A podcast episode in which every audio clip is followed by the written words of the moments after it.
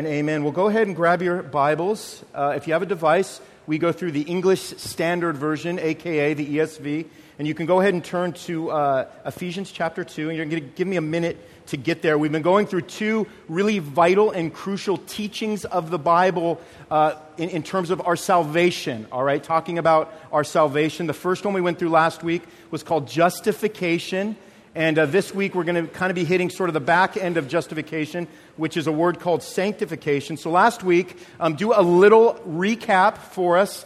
Uh, justification means to be declared righteous by God. All right? So there's a dilemma for all of us as human beings. The human dilemma, the human condition is that we're sinners by nature and we're sinners by birth, and that's just the way it is. Um, we're born as self lovers, we're not born as God lovers. Um, that makes us unable to stand before God in His holiness. And we say holiness, what we're saying by that is God's set apartness, the fact that He's not like us. Actually, Paul, when he was writing a letter to uh, his, his, uh, the, the, the young pastor he was mentoring, Timothy, he, he described God as somebody who lives in unapproachable light. I mean, listen to that word, unapproachable light. I mean, God wasn't using hyperbole when we go all the way back to the Old Testament when he told Moses by the way, who is described as the most humble man on the face of the earth, God wasn't using hyperbole, telling Moses, by the way, Mo, if you see me, because Moses desired to see God, just see his face. And, God said, Moses, if you see me, like you're out, like you're going to die. Like he wasn't just making that up, he wasn't trying to be cute. And what that does for us is it gives us a picture of God's holiness and his set apartness. And, and, and when we think about Moses and we think about him looking at God, and, and, and if he did, he would die, and Paul describing uh, uh, God's holiness as, as unapproachable light, it just it allows us to remember that, man, we don't have any fighting chance.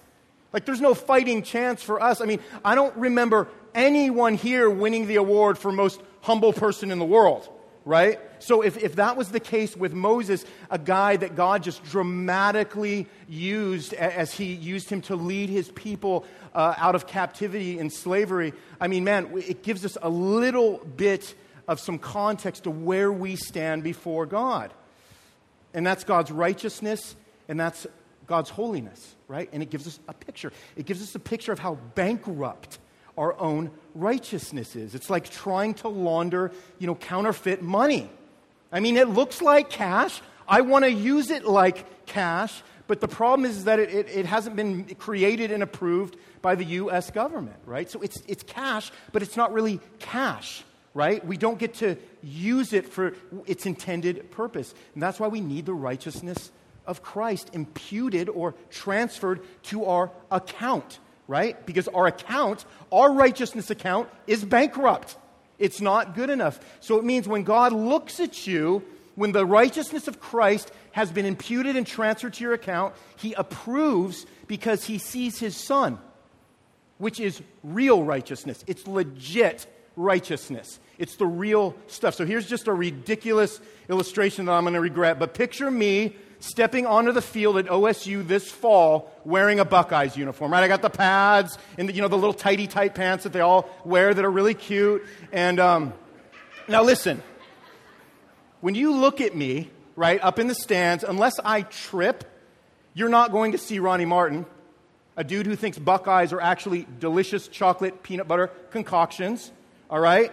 You're going to see a Buckeye on the field right? Re- uh, obviously, ready to get tackled to his death, you know, sure, but a Buckeye nonetheless. So, what that does is it gives us a really horrible picture of justification, right? Justification is God seeing us clothed in the righteousness of Christ, which allows him to look at us and say, You're cool. I, you know, not, not cool like you're awesome, but cool like we're good. We're good here. Because now when I look at you, I see Christ's righteousness. So, since justification means that we're declared righteous by Christ's righteousness and not our own, here's what it also means it also means that we don't cooperate with God or come to God on our own terms. That's not what it means, right? It's not like we sit down with him like we're sitting down with two, you know, power brokers at a business lunch where we negotiate the terms and then we sign on the dotted line for our salvation deal. Like that's not what's what's, what's happening at all. It's not transactional. You don't believe me? Let's go to uh, Ephesians 2, verse 8.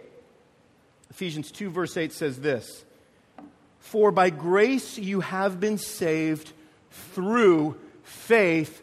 Boom. That just proved everything I just said right there. Ephesians 2, verse 8. For by grace you have been saved through faith, and this is not your own doing. It is a gift of God, not a result of works, so that no one may boast. And then Paul goes on to say this For we are his workmanship. All right, so we are, we are people that he is crafting, created in Christ Jesus for what? for good works which God prepared beforehand that we should walk in them. And that's what we're going to talk about today is those good works that God has created beforehand so that we can walk in him. Now, if you're saved, if you're saved, it's because God chose to save you. And you responded to this because the Holy Spirit regenerated your heart to make it so.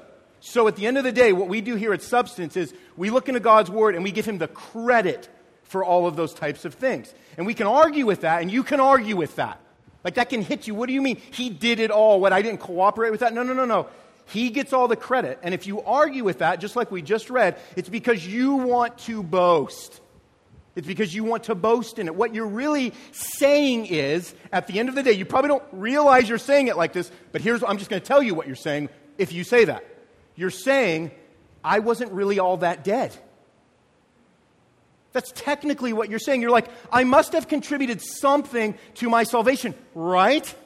Well, the problem, the problem with that is that dead people, last time I checked, like aren't super active. So, like, my uncle Arthur died in 1996. Like, I have not received a text from my uncle since 96 when I was at the funeral. Not a real active guy since we buried my uncle Arthur. The problem is that dead people don't get a second wind. They don't typically reach over and gulp down a Red Bull, right, to get a little pick me up in the grave. Ephesians 2:1 if you go back says you were dead in the sins and trespasses you once walked. So we, we want to lock into this concept for us that dead is dead, which is the reason why we needed God to do what he did through Christ, right? So remember when we look back at the story of Lazarus. Remember how Jesus went to the tomb of Lazarus, a guy, Lazarus, a guy that was dead, and he raised him from the dead. Now remember, let's just lock into that story a little bit.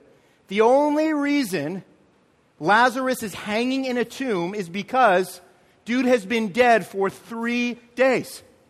He's dead. He's not recouping.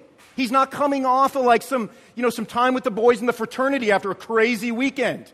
Like that's not what's going on. Remember what happened when Jesus was standing there? Jesus calls Lazarus out of the tomb. And then what happened? Well, our boy Laz comes back to life, and then he walks out of the tomb to Jesus. So the picture there is God regenerates, we respond with faith, and then we walk with Jesus. All right? That's the act of justification for us. John Calvin says this, though, and this is going to get us into what we're going to talk about today. Faith alone saves. He's talking about justification by faith alone, not works. Faith alone saves. But, listen to this the faith that saves is never alone. The faith that saves is never alone. And this gets us into understanding what justification is, which is the last part, as my pages are all going crazy and haywire up here.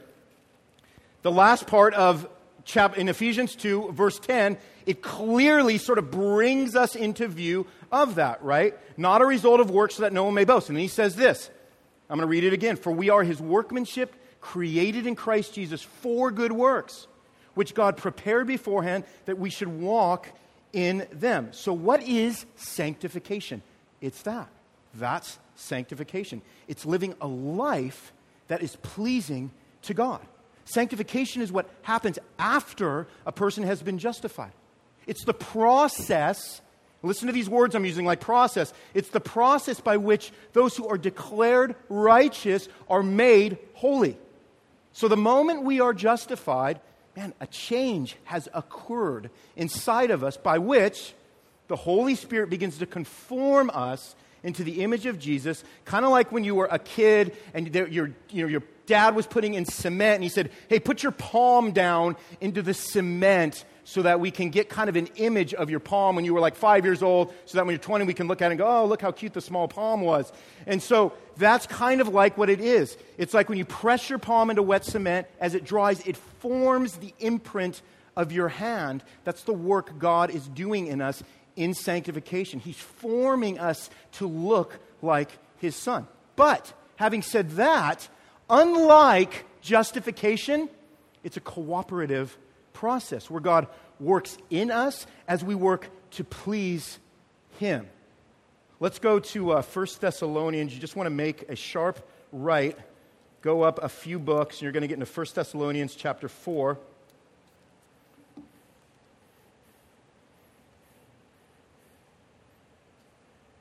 First Thessalonians 4, and I'm going to read verse verse 1. It says this. Finally, then, brothers, we ask and urge you in the Lord Jesus that as you receive from us how you ought to walk and to please God, just as you are doing, that you do so more and more so, do you, do you, see what Paul is, is, is telling the church right there? He's saying to live a life pleasing to God. We're urging you to do that, to take the words, to take the gospel truth that has been cemented in your heart and live this out more and more. Verse 2 For you know what instructions we gave you through the Lord Jesus. For this is the will of God, your sanctification, that you abstain from sexual immorality, that each one of you know how to control his own body in holiness and honor, not in the passion of lust like the Gentiles who don't know God. That no one transgress and wrong his brother in this matter, because the Lord is an avenger in all these things, as we told you beforehand and solemnly warned you. For God has not called us for impurity, but in holiness.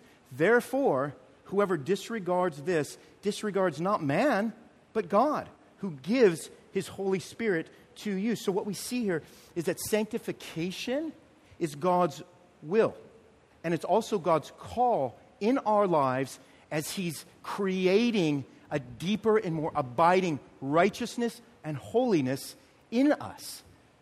And part of that is what he sort of laid out in that, in that uh, passage, which was part of that is this work that we put into it as we pull away, as we abstain from things that used to characterize us. So, sanctification, in a lot of ways, it's like watching a tree grow, okay? You, you planted a seed. And the seed, seed had to be planted by you, didn't it? The seed couldn't get planted without you, but it doesn't end there. It's not like just a seed was planted and you walk away and you forget about it. No, you now need to water the seed and you need to weed the soil. So, what happens is the seed receives the water and the nutrients from the soil through the water, and then it bursts through the soil into the sunshine, eventually sprouting leaves and then producing fruit. You guys are like, Ronnie, are you preaching? Or Are you just like, is this like, what, what, are we talking about right now? You getting us through a gardening class right now? No, no, no. I'm trying to show you the process in which sanctification happens in our lives, the slow and the progressive process of it. So, in other words, if our faith is true, if our faith is true, it means leaves will sprout and fruit will follow right? Because if you plant that seed and you water it and you take care of it, every analogy breaks down, I know. But if you do your due diligence with the seed, it's going to come up, sprout, and it's going to produce fruit. So that, that is just a snapshot of how we would define sanctification. Now, some of you guys have probably heard of this phrase, and I want to hit this phrase because this is at least maybe in the past, I know growing up for me, it was a phrase that got tossed around a lot. But have any of you guys ever heard of the term carnal Christian? None of you. All right, I'm just going to skip this part. Two of you, yes, thank Petrus's. So there's a phrase that some people use saying, well, he's just a carnal Christian. In other words, he's just kind of a fleshly guy. Yeah, he came to Christ a long time ago. You don't see any evidence of it, but he's still a Christian. But you know, he's just kind of living for himself. And so he's just one of these brothers or sisters that just follows after his own pursuits and desires. But, but I mean, he, he says he knows Jesus. And so, for those of you that have heard that phrase, what it's trying to say, maybe they use different words for it now, I'm just getting all 80s on you, is that um, you can be a Christian but never show any conformity to Christ or behavioral change. And the, the problem with that is that the Bible doesn't really have a, category for, for, that being true on, on any level. Sanctification is the process of becoming who you now truly are in Christ, okay? So, in other words, walking down an aisle at an altar call or repeating a prayer is, is not what saved you. If that was your experience, good. God uses that to save you. But it's not the act of doing that. That means you can bounce back and say, Well, I've been, I've been living like crazy, but you know, there was that time I walked down the aisle. Because the Bible doesn't really speak into that other than to say there wasn't a heart change that, that happened. So a, a fleshly or a sensual Christian, somebody who never shows any desire for the things of God and just keeps rolling down that path and in that lifestyle, it's kind of an oxymoron. It's kind of like a phrase I like to use when I say horribly great. Somebody will ask me how things are going. I say, oh, kind of horribly great. They say, well, I don't even know what that means. I'm like, yeah, I don't either. No, but what I, what I mean by that is like God is doing something great and it's painful. But it's kind of an oxymoron, right? It's like, how, how can something be horrible and great at the same time? So for us, as we're, as we're kind of getting into this, as we're understanding this, why, why is it important? I'm, I'm, I'm kind of going down some lanes here with this. Why is it important to understand sanctification in this way? Well, it's because if you have a new nature, and that's what happens when Christ has, has, has saved you and God has justified you if you have a new nature, that new nature will display its newness, right? It will show the effects of its newness. For example, like when I, when I dig up the roots, uh, we're just getting super gardening today. When I dig up the roots of a dead tree, and this has only happened like once because I don't, I don't do this stuff, but when I, when I dig up the roots of a dead tree in my garden and I plant a new tree, the new tree doesn't continue to rot like the old tree. I mean, I'm, that's, that's an example for me because I'm, I'm just, you know, I'm a little dense sometimes. So the new tree doesn't continue to rot like the old tree. If it's watered and cultivated, kind of like what we just said, it's going to produce new fruit. So for the Christian, we are promised, all right, if we have been justified and saved in Christ, we are promised to be watered and cultivated by the Holy Spirit. Go with me to Romans chapter 6. You want to make a right and go back to Romans 6, verse 20. This is what happens to us. This is the effect of our new nature. Chapter 6, verse 20 in Romans. I'm going to read, and it says this For when you were slaves of sin, you were free in regards to righteousness because you couldn't be righteous because you were a slave to sin. So the only thing you could do is sin. That's what he means. 21. But what fruit were you getting at that time from the things of which you are now ashamed? For the end of those things is death. But now that you've been set free from sin and have become slaves of God, the fruit you get leads to sanctification and in its end, eternal life. And then verse 23 is one of the most famous verses in Scripture. For the wages of sin is death, but the free gift of God is eternal life in Christ Jesus our Lord. So the fruit we get from the Spirit leads to sanctification, and eventually, what it peaks at is eternal life with Christ, glorification with Him. And that, that, is, that is part of the joy that comes as we see ourselves growing and being conformed uh, to Christ.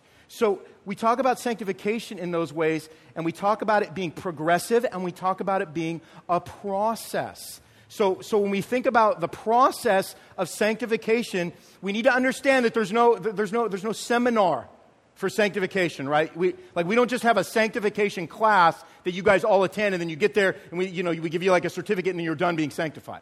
Like, that's not how it works. Um, it's not a 10 step program. It doesn't, there's nothing that leads to instantaneous sanctification. It's, it's not like a Keurig, right? You don't just pop in the cup of your choice, you know, click brew, the cup comes out and it's like, I'm good. Never need another cup of coffee. Well, maybe you do because if you don't like Keurig, you know, I'm looking at, looking at Long here and he's already giving me snobby eyes about Keurig.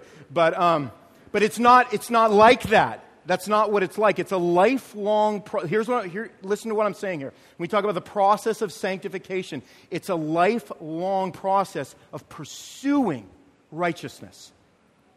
It's a lifelong process of pursuing righteousness, and the struggle is absolutely, all caps, real. The struggle is absolutely real. So, how many of you guys have heard that? I'm doing really bad with my phrases. How many of you heard the phrase let go and let God? All right, like nine of you. That's good. That's better. Well, it's actually a really bad phrase for us. It's not a great phrase because it's only partially true. Certainly, there are things that we need to let go of, okay? But we are not passive in our sanctification. So, the process of sanctification is that God is working in us and working through us. And the through part is the work that we do to uh, continue the process of our sanctification. Okay? We're not passive in it. God gives us heads, He gives us hearts, He gives us hands to get out there. And as James, the, the brother of Jesus, put it, be doers of the word, not hearers only. So we get out there and we get things done because he gave us the means to get things done, both spiritually and physically. So sanctification, this is what it is it's living out the living faith that lives inside of us. And again, like we said before, it's a cooperative effort. We work hard towards righteousness when we discipline ourselves. Um, our motivations have changed now, but it means that we put in the hard work of pursuing righteousness, knowing that the Holy Spirit is working through our efforts. And as we go through the hard processes of sanctification, man, we're, we're comforted. We're comforted in the fact that we're not alone. It's not completely up to us, it's not completely our doing. So it's kind of like driving a, a car, right? I mean, all you guys are driving cars unless you're too young or scared to drive cars. And, and what you'll notice when you get into a car is that, man, man the car, uh, if it runs, it has everything that you need, man. It has the engine that you need. It supplies all the power. Everything is there. It's contained. But, man, you still got to step on the gas. You still got to step on the gas pedal to get where you're going. Now, look, man, you can refuse to step on the gas. You can hope that you can get all Flintstones on this thing and hope that it'll just start like coasting down the street and you won't have to do anything. But here's the thing when the auto doesn't go anywhere, you probably shouldn't blame the auto for not going anywhere because you decided not to step on the gas and steer that thing, all right? The car is capable of driving, but you got to drive it. You guys tracking with me on that? You guys got to drive it. Let's go to Philippians right after Ephesians, Philippians chapter 2. We're going to pick up with verse 12, Ephesians 2, verse 12. This is kind of how the process looks for us as we are this cooperative effort in our sanctification with God. If Philippians 2, verse 12, it says this Therefore, my beloved, as you have always obeyed, so now, not only as in my presence, but much more in my absence, work out your own salvation with fear and trembling. For, kind of like we just said a minute ago, it is God who works in you both to will and to work for his good pleasure. Don't miss those last two words. So he says, work out your salvation, brothers and sisters. Live out the effect of being a free and a justified person. And he's saying, do it with fear and trembling. He doesn't mean like do it like you're terrified. He means like do it with reverence. He says, do it with humility. He says, have the humility of knowing that God is at work in you for his good pleasure. Do you guys catch those last three words? Here's what's important to remember about our sanctification God sanctifies you, he sanctifies us for him. It's for him first and foremost. God sanctifies you, he conforms you deeper to the image of Christ and Christ's righteousness for himself. This means this is good news. This means that your sanctification is not something that's all on you. It's not completely for you, nor is it completely on you. And so, you know, if, if you guys had that beautiful, uh, terrifying white knuckle experience when you were kids about learning how to ride your bike, when, you, when your mom or dad taught you how to ride your bike, th- this is what happened, all right? You were pedaling your bike while they were running behind you, if they were good parents, with their hand on the seat, right? with their hand on your seat. Now, here's the thing as a, as a, as a, you know, a, a semi confident and mildly cocky five year old, um, it felt like you were riding, right? And you know what? You, you were. You, you were riding. But what you didn't know is that they helped keep you straight and balanced when you got wobbly. So here's the question Could you have stopped pedaling at, at any moment? Yeah. Could you have run into a, a curb at any moment? Yeah. Could you have gotten stupid and you know pulled your hands off the bars at any moment? Yeah. Could you have crashed? Yeah. But your mom and dad were right there to pick you up when it happened, and you didn't realize it until you fell. And that's one of the beauties here that we see in this Philippians passage that God is sanctifying you for His good will and His good pleasure. That's the cooperation that comes into that. So we work hard to pedal, knowing that God has us. He's holding the seat. You can go a long way without holding my seat thing. So let's just leave it right there. He's holding our seat. He has us. When we fall, He's right there.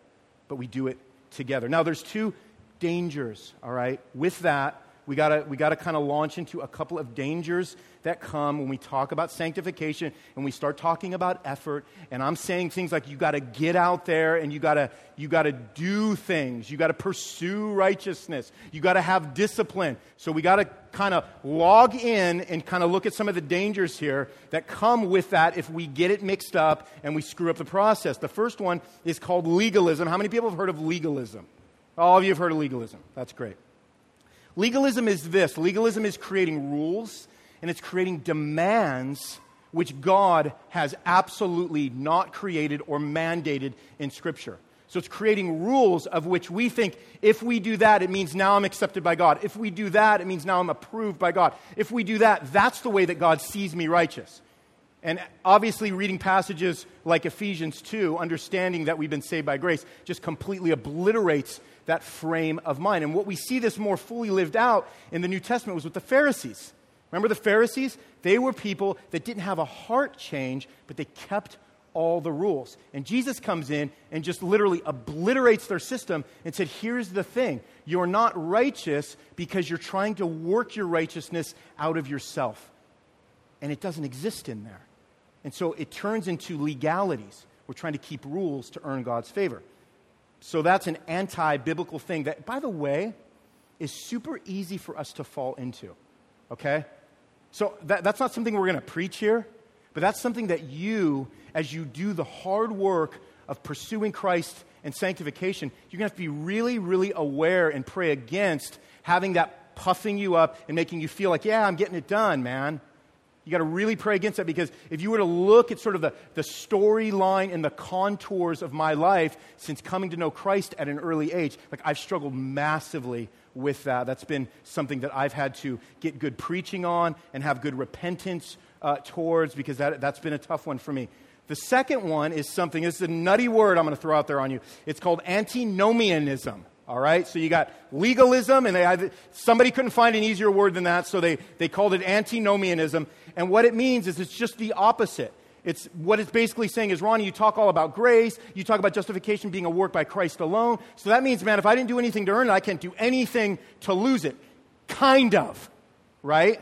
Kind of. Because we're saved by grace, it still means that we have to obey God's laws. And in fact, obeying God's laws and pursuing righteousness is one of the evidences that Christ has actually saved us, right? So we want to we want to be we want to be really aware that we're steering clear of those two polars of our sanctification, uh, which is legalism and antinomianism. And then in Romans six, let me just read that. Romans six one through two. You can turn there or you cannot turn there, which by the way is always your option. But uh, chapter 6, verse 1, this is Paul, and he said, What shall we say then? Talking about antinomianism. He said, Are we to continue in sin that grace may abound? In other words, like, if, if God's grace comes to us as sinners, why don't we just keep sinning so that we'll see more of God's grace? And he says in verse 2, By no means, absolutely not. He says, How can we who died to sin still live in it? So he's posing the question. If you've died to your sin, you can't still be living in your sin. So let's finish up by talking about this. What does living the sanctified life look like? What does it look like? What are some of the traits? What are some of the markers for us as we are pursuing righteousness? As we are trying to kill the works of the flesh, like we learned at the beginning of May when we talked in Galatians 5 with the fruit of the Spirit. What does living the sanctified life look like? Number one, it means you obey Jesus. You should thank me for that because we just tried to flesh out a word called antinomianism. So you obey Jesus. And what that means is you have a heart and an affection and a growing love and desire for everything of who Jesus is and what he did and how he lives and what he has for your life. What it means is that your motivations change. You guys remember the story, uh, Christmas Carol of Ebenezer Scrooge? Like one of my favorite stories. What happened to Ebenezer is that he was justified at the end of the story. And what did he do? What did he do when he woke up? Well, he, he embarked on a changed life. Like he wasn't just living the way he was. Like Ebenezer didn't wake up saying, Thank you, uh, ghost of Christmas future, for not destroying my life, and then go and then go to his basement and just start stacking his money and counting his money and being all miserly again. No, he actually, he actually turned from his sin and obeyed, obeyed the ghost of Christmas future, for lack of a better way to phrase it, and he started being generous. He turned from his besetting sin and pursued generosity. Well, here's a question for y'all. You think our boy Ebenezer still struggled with loving money? I mean, what, one night, one dream, that's it? Like he doesn't care about money anymore? No. He still struggled with loving money. I'm just reading into the story a little bit further.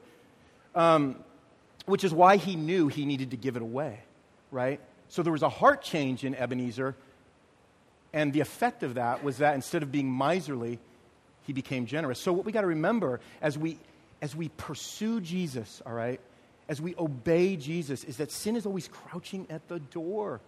Remember that line from when Cain killed Abel? And God said, Sin is crouching at your door, brother, but you have to master it. You have to not let it control you. Sin is always crouching at our door, but we master it by being aware of its control and give in to a greater control, which is the control of the Spirit, which now has control over us, giving us the ability to obey. See, before Christ, you had no ability to obey. Nobody obeys God. Good people doing nice things are living in rebellion against God. They're not obeying God. Well, I saw a dude yesterday, like walk, you know, walk a lady across the street. It was nice, but he's not living a life of obedience to God because he's denying the cross. Jesus says in John 14, If you love me, you'll keep my commandments. If he would have just said, Keep my commandments, how different would it be for us? But see how he prefaces it with? He prefaces it with love. If you love me, and we know that for those that God has saved, the love of Christ is now in them. So if you've been saved, the love of Christ is in you, and if you love Christ, you'll keep his commandments. So you'll obey Jesus too. How do we live a sanctified life? You'll obey Jesus too. You will grieve over your, your sin. You'll grieve over your sin. You'll have godly guilt and remorse over your sin. You'll be sensitive to things you know don't please the Lord.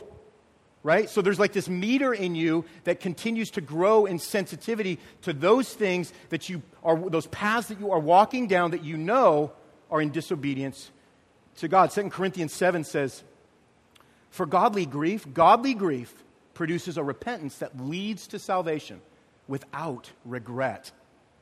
Whereas worldly grief, in other words, ah, I know I shouldn't do that, but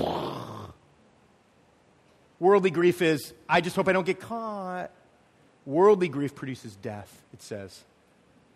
Just love Paul, just not a subtle guy. And I love that.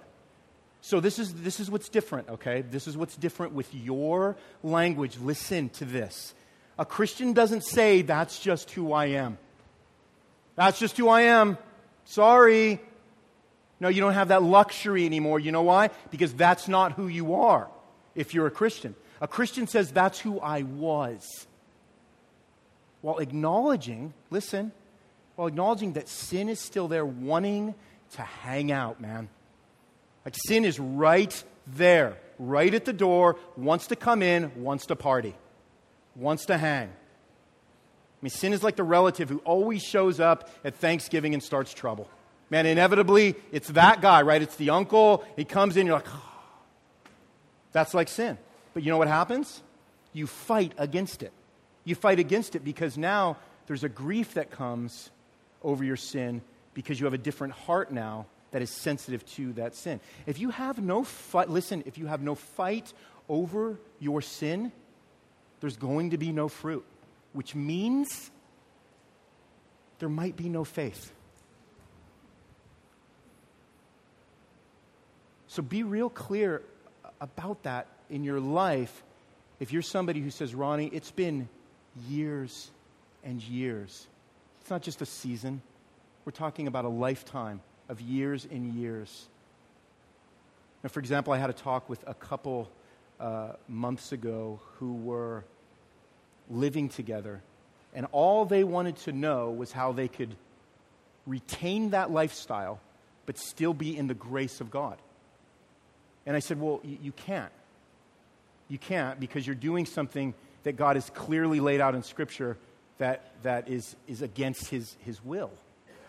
And they said, Well, but, but if we do this and then if we do that, like, will that make that okay? And I said, Well, it won't because you're, you're missing the larger point, which is that if you love Jesus, the first thing you're going to want to do is not grieve him and you're going to want to turn from this sin you're going to want to turn. Well, if, if we do that, I mean, it just, it means all of our finances are screwed up, and then where's he going to live? And then, and then what about, you know, what about the, we can't get married for a year, and what are we going to do about that? And I said, well, again, you, you keep asking about details instead of saying, what would the Lord have me do?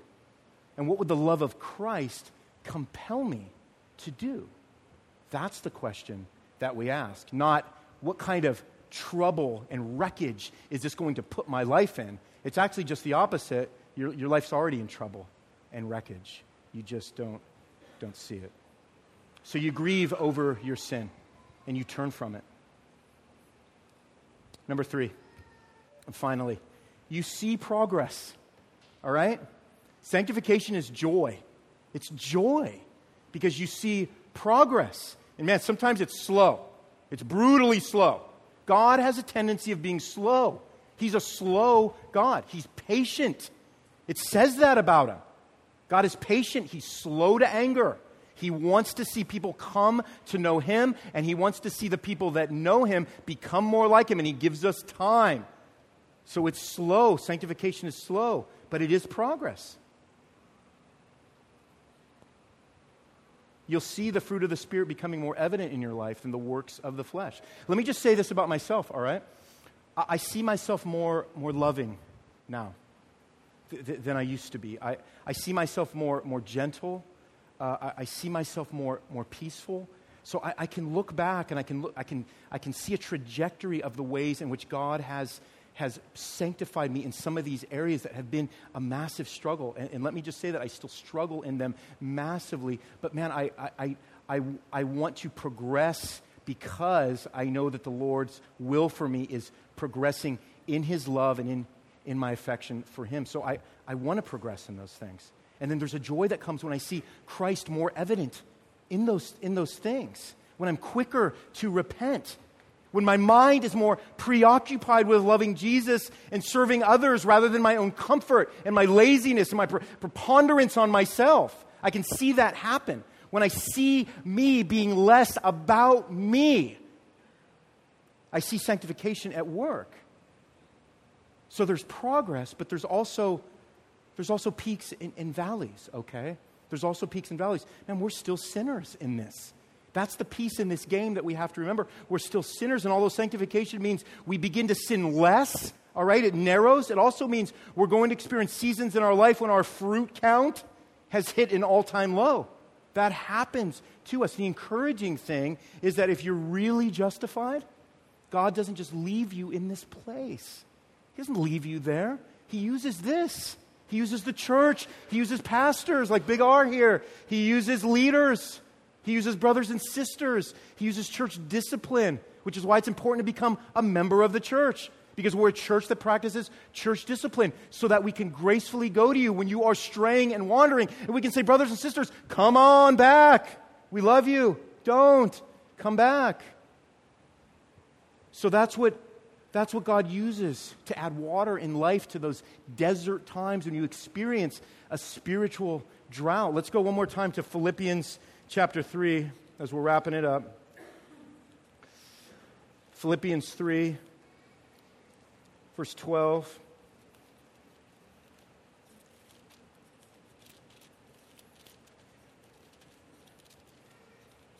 Philippians 3:12 it says this This is Paul talking about his sanctification, the righteousness that he has in Christ. He says, Not that I have already obtained this or am already perfect. This is Paul. He's saying, I'm not there, but I press on to make it my own because Christ Jesus has made me his own. He said, Brothers, I don't consider that I've made it my own. He's not getting all cocky because he's writing three quarters of the New Testament, right? He says, But one thing I do. He says, This is what I do. Notice the word do forgetting what lies behind and straying forward to what lies ahead. I press on toward the goal for the prize of the upward call of God in Christ Jesus. And let those of us who are mature think this way. And if in anything you think otherwise, like if you're screwed up in your thinking, if you just start to get all scrambled and you don't know how to think about this and you wonder about, well, man, am I growing in Christ? Am I not? Well, he says right here, if you think otherwise, God will reveal that also to you. So God is going to be faithful to sanctify you, right? And then 18, he says, Only let us hold true to what we have attained. And that's encouraging for us. Because the Apostle Paul, if this brother is saying, Oh my gosh, man, I haven't gotten there, I haven't attained this, but I'm going to press forward towards it, it gives us a picture of what our lives can look like. So let's just keep this real sharp as we end. A couple of things. Number one, if your faith has been lying dormant for too long, by too long, I mean a long time. By dormant, I mean, Ronnie, I'm 50 and I walked down an aisle 30 years ago. If your faith has been lying dormant for too long, you need to ask yourself if there's a faith. I say that out of love and grace. and concern for you. If you're concerned about that, you guys all right here? If you are concerned about that as I'm talking, there's a good chance that there is a faith. But you need to ask why it's gone cold and why it's grown dull. And you need to ask what's replacing that first love relationship that you may have once had with Jesus after he justified you. Ask those questions. And let me just say this if this, if all of this reignites a passion that you once had for the things of God, that in and of itself is a sanctifying spark that will lead to fruit. Let me go further. If you repent of your lazy, bored, barely interested heart for the Christian faith, that in and of itself is a sanctifying spark that will lead to fruit. It also might be you're justification. Either way, you know your God's. Does that make sense? Because here's the questions for us. If you love Jesus, the one who died, the one who lived, died, and rose for you, will you obey him?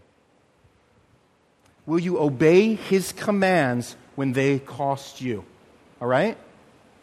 Will you obey when you don't feel like it?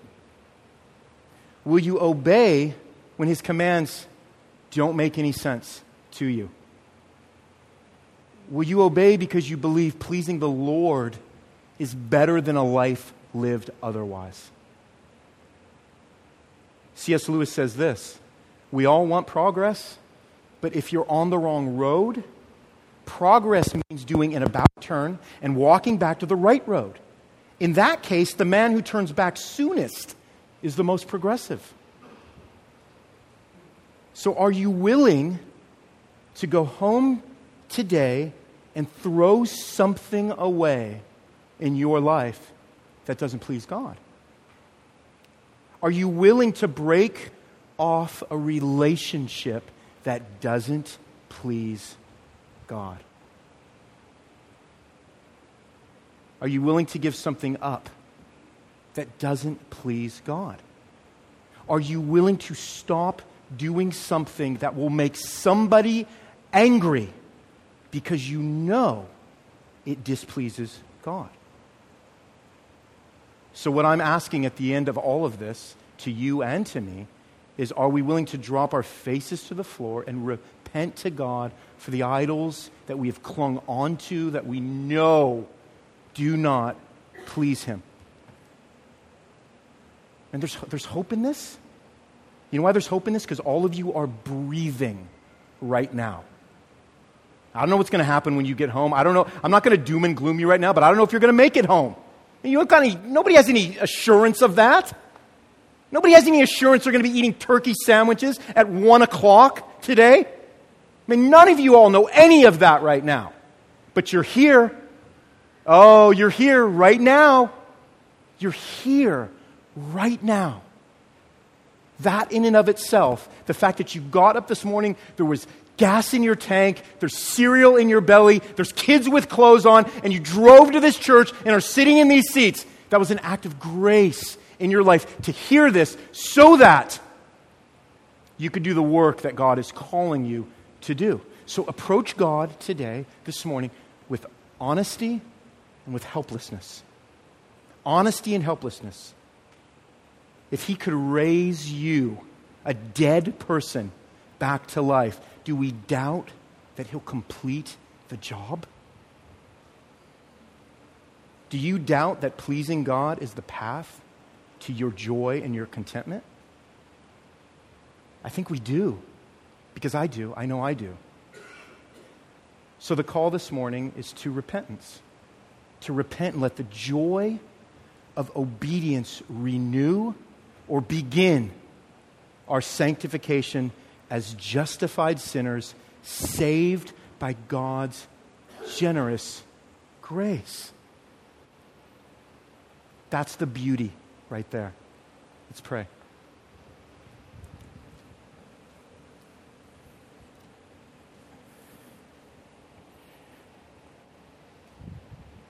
Lord, thank you for your generous grace. Thank you for Christ's death defying work on the cross. Lord, thank you that you justify us and you also sanctify us. And thank you that you give us the joy of working with you in this progressive process, Lord. I pray that you would encourage us here today, Lord. Encourage those of us who are struggling, that we find ourselves in places, in phases, and stages, and seasons of life we are just flat and we feel like we are distant from you. We know you, but we are distant from you. Lord, you do such a great work in us by revealing our sins to us and drawing us to a place where we have to confront you. We have to confront our sin. It's a gracious thing because we don't want to marinate in that. We don't want that sin to become a, a place in our lives that just becomes a lifestyle. So, Lord, I pray that we would go before you in honesty right now and in helplessness. Say, Lord, I know I know you. I believe these words. I believe I've been justified. But man, my sanctification is at a low, low, low point. I'm in a valley. Lord, you hear us. Lord, in your spirit works in us and you intercede to the Father for us our prayers are heard. And Lord, you renew us and you refresh us. You take us where we are, Lord.